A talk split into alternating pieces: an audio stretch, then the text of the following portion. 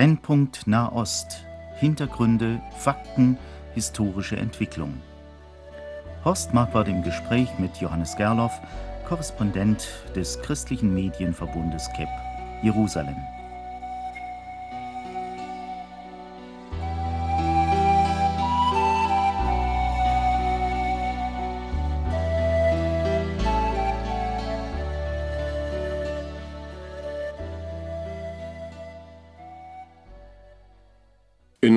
Unserer heutigen Folge Brennpunkt Nahost wollen wir uns mit den letzten Ereignissen befassen. Wie sieht man in Israel die Situation nach dem Irakkrieg und nachdem die Palästinenser einen Premierminister haben? Johannes Gerloff ist heute nicht im Studio hier. Ich unterhalte mich mit ihm telefonisch. Herr Gerloff, Sie sind ja äh, in diesen Tagen auch wieder sehr hineingenommen in gewaltige politische Prozesse. Äh, sieht fast so aus, als würde das, was man den Fahrplan zum Frieden genannt hat oder die Roadmap, als würde das nun doch sich entfalten können. Wie sieht das denn Ihrer Meinung nach aus? Ich denke, das ist zunächst einmal abzuwarten. Die Europäer, die Amerikaner, die Russen und die UNO, die diese Roadmap ja erstellt haben, drängen natürlich sehr darauf, dass sie veröffentlicht und dann auch umgesetzt wird. Vorbedingung für diese Veröffentlichung der Roadmap ist aber, dass ähm, Mahmoud Abbas, der neue Premierminister der Palästinenser, seine Regierung vorstellt. Und das ist, bleibt nach wie vor abzuwarten. Es sieht jetzt aus, als sei ein Durchbruch geschehen, aber es bleibt abzuwarten, wie lange diese Regierung hält. Es bleibt abzuwarten, wie das aussieht und wie sich das entwickelt. Aber ist es nicht doch so, dass die Israelis äh, ein gewisses Schreckgespenst sehen hinter dieser Roadmap, hinter diesem Friedensplan? Das Problem natürlich bei dieser Roadmap ist zunächst einmal, dass sie nicht in Israel, sondern außerhalb entworfen wurde, dass sie den Vorstellungen der Westmächte, den Vorstellungen Russlands, den Vorstellungen der UNO entspricht. Und äh, bisher weiß niemand hundertprozentig, was in dieser Roadmap drinsteht. Das heißt, niemandem, auch uns Journalisten, wurde bisher kein Text dieser Roadmap vorgelegt. Und es wurde dann gesagt, auch wenn diese Roadmap veröffentlicht ist, wenn sie einmal offengelegt wird, dann sei sie nicht mehr verhandelbar. Und das ist natürlich ein Punkt, wo es vor sich viele in Israel fürchten. Natürlich wird in Diplomatenkreisen sehr viel hin und her gesprochen, ähm, dass es da nicht allzu viel Neues geben wird, aber man, man hat schon Sorge dafür, dass hier davor, dass, dass nach dem ähm, nachdem was im Irak war und nachdem dort jetzt praktisch eine Regierung gezwungen wurde, sich dem Willen Amerikas äh, mit Gewalt anzupassen, dass äh, die, die Parallele zu Israel wurde ja immer wieder gezogen, gerade auch vom englischen Außenminister. Nun, äh, Roadmap oder zu Deutsch Straßenkarte ist ja ein Plan, der äh, von mehreren Kräften äh, erarbeitet wurde. Man sprach ja von einem sogenannten Quartett. Können Sie das vielleicht noch ein bisschen erläutern? Wer steckt eigentlich dahinter? Wer, wer möchte, dass sich da äh, nach diesem Plan hin etwas ändert? Also zunächst einmal denke ich, dass alle Menschen guten Willens, alle Menschen, ähm, denen etwas am Nahen Osten liegt, aus welchen Gründen auch immer, dass sich hier etwas endet, ändert, dass äh, das Blutvergießen aufhört, dass Menschen in Ruhe leben können. Das sogenannte Quartett, das ist, äh, sind die vier Mächte, das heißt Amerika, Russland, die Europäer und die UNO. Und diese vier Mächte haben miteinander, das geht auf den September letzten Jahres zurück, ähm, das geht auf eine Rede von Präsident Bush zurück, wo er sich zum ersten Mal als amerikanischer Präsident darauf festgelegt hat, dass die Lösung des Nahostkonfliktes eine Zwei-Staaten-Lösung ist. Das heißt, dass er hat sich damit darauf festgelegt, eigentlich, dass die Palästinenser einen unabhängigen Staat bekommen sollen. Und um was es jetzt in dieser Roadmap geht, ist Folgendes, dass man in einer ein, schrittweise die, die Spannungen zwischen Israel und den Palästinensern abbaut, dass innerhalb des Jahres oder bis Ende 2003 das heißt bis Ende dieses Jahres, ein Palästinenserstaat mit vorläufigen Grenzen entstehen soll. Ursprünglich hatte Präsident Bush gesagt, ein vorläufiger Palästinenserstaat, aber da hat man sich dann gefragt, was soll das eigentlich? Es wurde da sehr viel hin und her diskutiert und er, es wurde dann insofern konkretisiert, dass es ein Palästinenserstaat sein soll, der aber vorläufige Grenzen hat. Bis Ende 2005 soll es dann in Schritten zu einem Endstatusabkommen zwischen Israel und den Palästinensern kommen, sodass dann ein lebensfähiger Staat Palästina neben einem Staat, einem jüdischen Staat Israel in gesicherten Grenzen leben soll. Das ist die Grundvorstellung, soweit wir das heute wissen. Und da gibt es jetzt natürlich eine ganze Reihe von konkreten Schritten, die die Spannungen abbauen sollen von beiden Seiten her. Was, was sind das für konkrete Schritte? Zunächst einmal wird gefordert, also ich muss jetzt noch einmal sagen, es kann sein, dass in den nächsten Tagen, in den nächsten Wochen diese, diese Roadmap veröffentlicht wird und dass sich dann manche Einzelheiten anders herausstellen. Aber was wir bisher wissen, was wir vermuten aus Andeutungen von Diplomaten, aus Andeutungen von Politikern, dass es zunächst einmal um eine Reform der palästinensischen Sicherheitskräfte geht. Bisher haben die Palästinenser ähm, ungefähr ein Dutzend voneinander unabhängiger Polizei- und Militärkräfte. Dies sollen vereinigt werden. Was seither das Problem war, wenn irgendwo ein Anschlag passiert ist, eine Gruppe sich dazu bekannt hat, eine andere Gruppe sagen konnte, ja, damit haben wir nichts zu tun. Es soll jetzt eine Zentralmacht geschaffen werden, die dann auch wirklich die Verantwortung übernehmen soll. Dazu gehört zweitens, dass die Palästinenser dass äh, die Terroristen in ihren eigenen Reihen oder sie würden sagen Freiheitskämpfer in ihren eigenen Reihen in Schach halten. Die Hetze bei den in den palästinensischen Gebieten, die Hetze gegen Israel soll eingestellt werden. Ähm, es soll um eine Verwaltungsreform bei den Palästinensern gehen und natürlich soll die ähm, humanitäre Lage in den Palästinensergebieten verbessert werden. Auf Seiten der Israelis wird ein Rückzug der israelischen Armee aus den Palästinensergebieten gefordert, eine Einstellung der israelischen Siedlungstätigkeit und Gerade jetzt in den letzten Tagen wurde auch gesagt, dass wahrscheinlich alle Siedlungen, die nach 2001 gebaut wurden, das heißt, das sind Siedlungsaußenposten meistens oft oder oft nur ein paar Caravans, die da so, so wie sagt man, Mobile Homes, ähm, mobile äh, äh, Häuser, dass die weggeräumt werden. Also man will äh, die Siedlungserweiterung verhindern, aber die Leute, die nun gesiedelt haben, werden dann in dem Palästinensergebiet wohnen bleiben. Äh, also zunächst einmal muss man sagen, in den Palästinensergebieten wohnen keine jüdischen Siedler sondern es gibt um, umstrittene Gebiete, wo auch keine Palästinenser wohnen. Oftmals reichen, gehen die Siedlungsgebiete der Juden und die Palästinensergebiete ganz dicht aneinander heran und sind ineinander verzahnt. Aber wenn wir heute von den Palästinensergebieten sprechen, aus denen sich die israelische Armee jetzt zunächst einmal zurückziehen soll, dann sind es reine palästinensische Siedlungsgebiete. Da wohnen keine Juden wo es gibt eine ganze Reihe von umstrittenen Gebieten innerhalb dieser Gebiete, die vor 1967 nicht israelisch waren, wo jüdische Siedlungen sind, wo Juden wohnen. Und da gibt es um diese Siedlungen herum oder auch manchmal in entlegenen Gebieten, ähm, dass, dass Juden äh, hergegangen sind und haben dort Caravans aufgestellt, haben dort äh, Häuser errichtet, zum Teil auch schon und äh, zum Teil sind diese auch nach israelischem Gesetz illegal. Also da gibt es vom rechtlichen Standpunkt her eine ganz große Streiterei. Man denkt ja hier immer, dass verteilt in dem sogenannten Westjordanland eine Vielzahl jüdischer Stützpunkte sind, Orte, Dörfer, Städte die dann äh, also alle wieder geräumt werden müssen. Das scheint aber nicht der Fall zu sein. Also ich denke, dass da ein großer Unterschied gemacht wird zwischen einzelnen stehen, einzelstehenden Caravans, die vor allem dann auch in Gebieten stehen, wo rundherum palästinensische Dörfer sind und wirklichen Städten oder zum Beispiel dem, dem Gebiet von an dem sogenannten Ostjerusalem äh, Stadtteile wie Gilo oder Ramat Eshkol oder Neve Yaakov oder ähm, Pisgat Zeev, äh, oder dann äh, das, das Oststadtteile Jerusalems, da, wenn man da heute als Tourist hinkommt, dann merkt man überhaupt keinen Übergang mehr, die natürlich aus palästinensischer Sicht auch Siedlungen sind, oder dann große Siedlungsstädte wie Male Adumim, da wohnen 30.000 Leute, in Givatzae wohnen 10.000 Leute, in Ariel, im Zentralsamaria wohnen zwischen 20.000 und 30.000 Einwohner.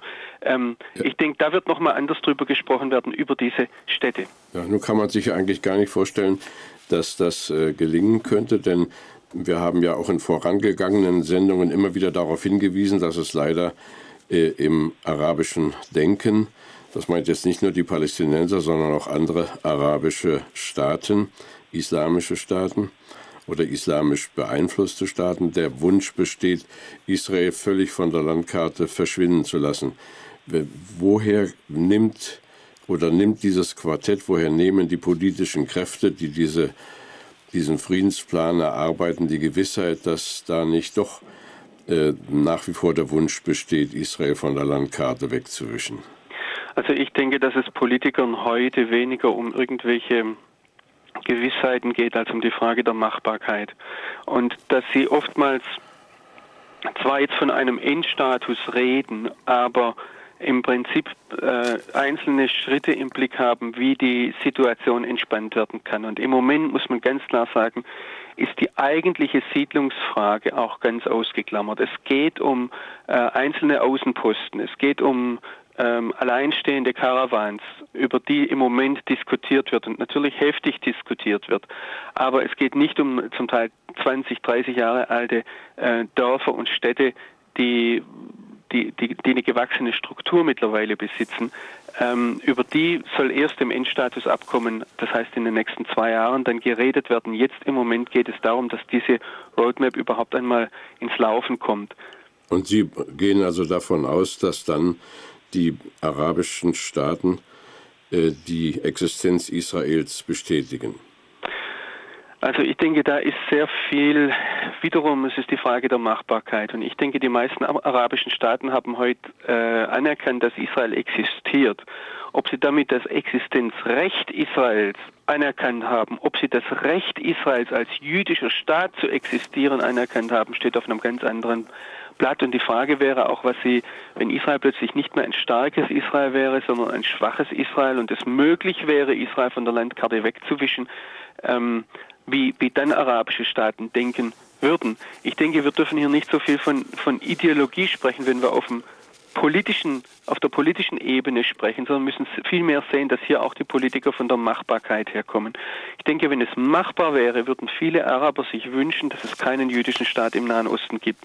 Aber ich denke, die meisten Araber, zumindest in der unmittelbaren Umgebung Israels, ähm, haben mittlerweile irgendwo erkannt, dass nach 50 Jahren Existenz eines Staates Israel, dass sie sich irgendwie wieder mit arrangieren müssen. Und wenn man heute von Anerkennung der Existenz spricht, dann geht es wohl darum, dass sie sich damit arrangieren müssen. Hat denn nun der Irakkrieg irgendwie die ganze politische Entwicklung in den letzten Tagen beeinflusst?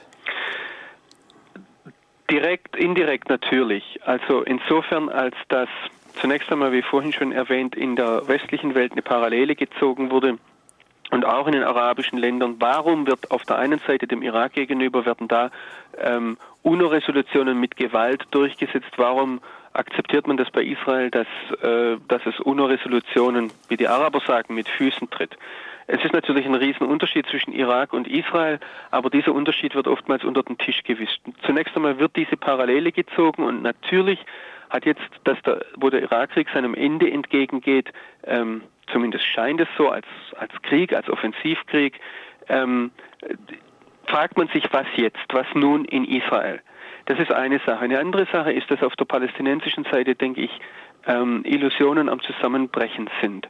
Ähm, wenn immer mehr äh, irakische Führungskräfte sich den Amerikanern ausliefern müssen, wenn man merkt, also die Propaganda der Araber hat überhaupt nicht zugetroffen, ähm, da fragen sich natürlich auch viele Palästinenser, die vorher wahrscheinlich dem ähm, auch dem irakischen Fernsehen und anderen äh, Medien aus der arabischen Welt Glauben geschenkt haben, was ist hier vor sich gegangen? Warum ist eines der stärksten Regimes aus in der arabischen Welt so schnell in sich zusammengebrochen?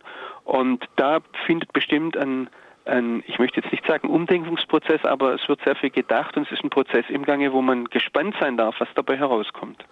Nun ist ja während des Krieges ja häufig von Amman aus berichtet worden. Die internationalen Journalisten saßen zum Teil in Amman. Amman ist nicht weit weg von Ihnen, da in Jerusalem.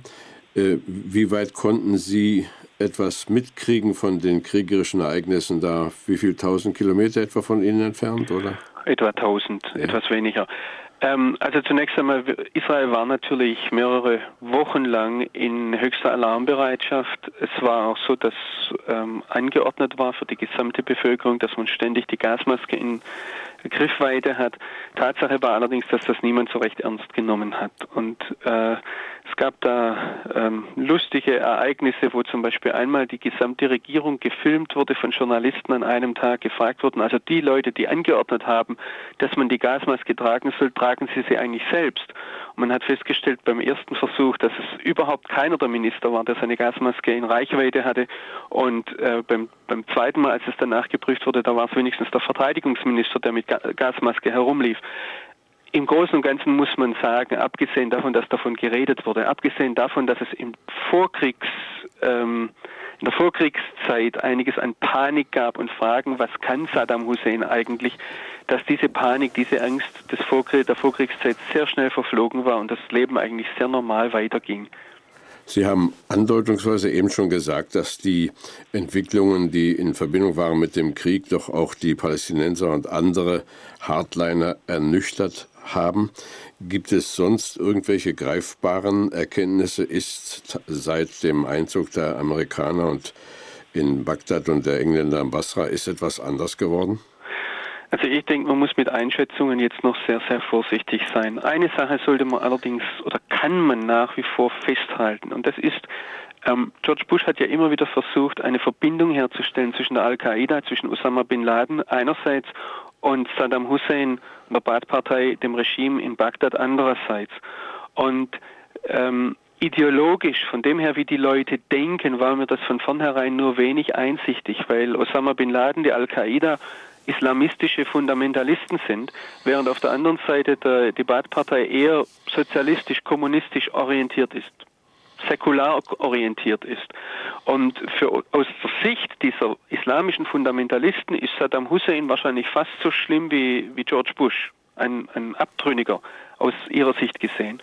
Und man muss ganz klar sehen, dass die Extremisten hier im Lande, in Israel, in den palästinensischen Autonomiegebieten, weitgehend ähm, islamistisch geformt sind, geprägt sind. Also ich denke jetzt an die Hamas-Bewegung, an, an den islamischen Dschihad und ähnliche Bewegungen. Es gibt die anderen Hardliner auch, die eher sozialistisch, kommunistisch geprägt sind, nationalistisch, aber die sind doch bei weitem nicht keine so starke Kraft. Und bei denen, also bei den Leuten auch um, um Yasser Arafat herum, die eher sozialistisch geprägt sind, da könnte ich mir schon vorstellen, dass da äh, längerfristig gesehen ein Umdenken äh, und auch ein Nachdenken über die eigene Stellung stattzufinden hat, während die Islamisten, äh, auch Osama bin Laden, Al-Qaida, Hamas-Bewegung, islamischer Dschihad, ich denke nicht, dass, für, dass sich für dies so viel geändert haben wird. Äh, eine andere Frage sind ja hier in Deutschland und in der Schweiz Stimmen laut geworden, als dieser Krieg begann, dass sich diese Kampfhandlungen sehr nachteilig auf die christlichen Minderheitenkirchen im Nahen Osten auswirken könnten. Haben Sie da irgendwelche Erkenntnisse oder Nachrichten? Ich habe jetzt direkt keine Nachrichten. Ich meine, es muss natürlich beobachtet werden, wie im, vor allem im südlichen Irak sich die Schiiten benehmen. Und wir haben in den vergangenen Tagen und Wochen sehr genau beobachtet, was in Karbala, äh, äh Karbala geschehen ist, wie dort äh, eine Million Schiiten sich äh, am, am, Grab ihres Heiligen äh, ge selbst gemartert haben und in Trance geraten sind. Und es ist natürlich eine Frage, wie sich das im, ob, ob Sie irgendwie Zugeständnisse bekommen auf Ihrem Weg, wie Sie sich wünschen zu einem islamischen Gottesstaat. Amerika hat ihm bisher eine Absage erteilt, inwieweit sie das durchhalten können, bleibt abzuwarten.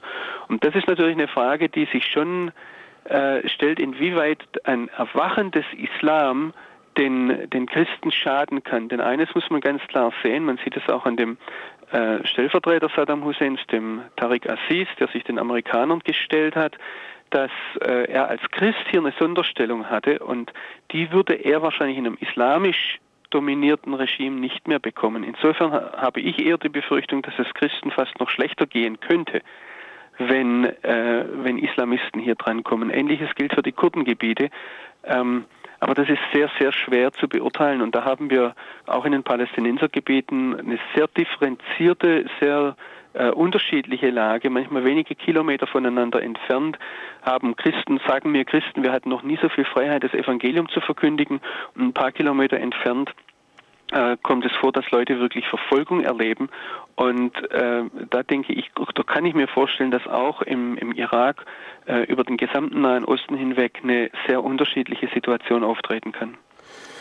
Als ich während meiner Zeit als internationaler Direktor bei Transworld Radio in Jordanien war, das ist jetzt vielleicht vier, fünf Jahre her, traf ich damals Christen, die in der irakischen Armee gewesen sind. Der eine Mann war ein Soldat in einer der Sicherheitstruppen und hat also miterlebt, dass Feinde von Saddam Hussein in Säurebädern aufgelöst wurden und also beseitigt wurden. Dieser Mann konnte fliehen, aber der stand also unter einem Schock unter einem anhaltenden Schock und einem Trauma.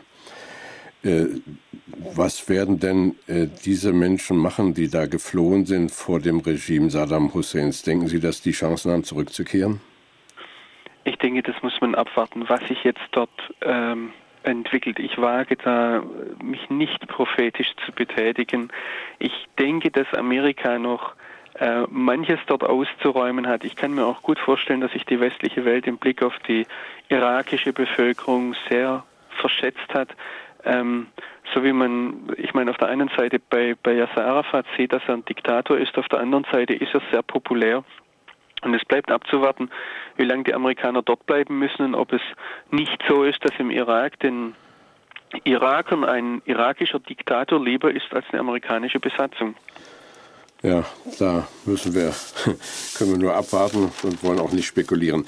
Äh, in den letzten Minuten gerade noch mal zu dem Mann, dessen Namen Sie vorhin schon mal genannt haben, dem neuen Premierminister in den Palästinensergebieten, Abbas. Was weiß man über ihn?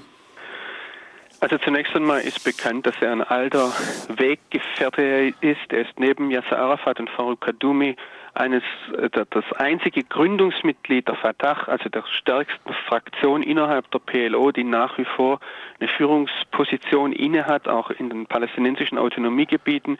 Er hat sich schon in den 70er Jahren ähm, profiliert als jemand, der gesprächsbereit ist. Er war neben dem ähm, eher mythischen äh, Revolutionär Yasser Arafat immer schon der Pragmatiker innerhalb der PLO. Er ist seit den 80er Jahren der zweite Mann, praktisch der Stellvertreter und ähm, äh, Yasser Arafat wurde vielfach als dessen Nachfolger auch gehandelt und ähm, von daher das war jetzt eine ganz interessante Sache, dieses Tauziehen der letzten Wochen. Und ich habe das vorhin schon angedeutet, das bleibt interessant.